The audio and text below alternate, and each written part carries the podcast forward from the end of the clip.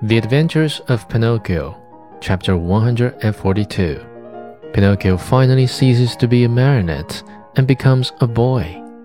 My dear father, we're saved, cried the marionette. All we have to do now is to get to the shore, and that is easy. Without another word, he swam swiftly away in an effort to reach land as soon as possible. All at once, he noticed that Geppetto was shivering and shaking as if with a high fever. Was he shivering from fear or from cold? Who knows? Perhaps a little of both. But Pinocchio, thinking his father was frightened, tried to comfort him by saying, Courage, father. In a few moments we shall be safe on land. But where is that blessed shore? asked the little old man more and more worried as he tried to pierce the faraway shadows. Here I am searching on all sides, and I see nothing but sea and sky.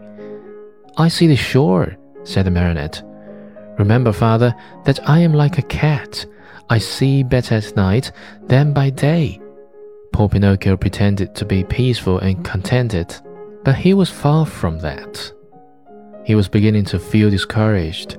His strength was leaving him and his breathing was becoming more and more labored.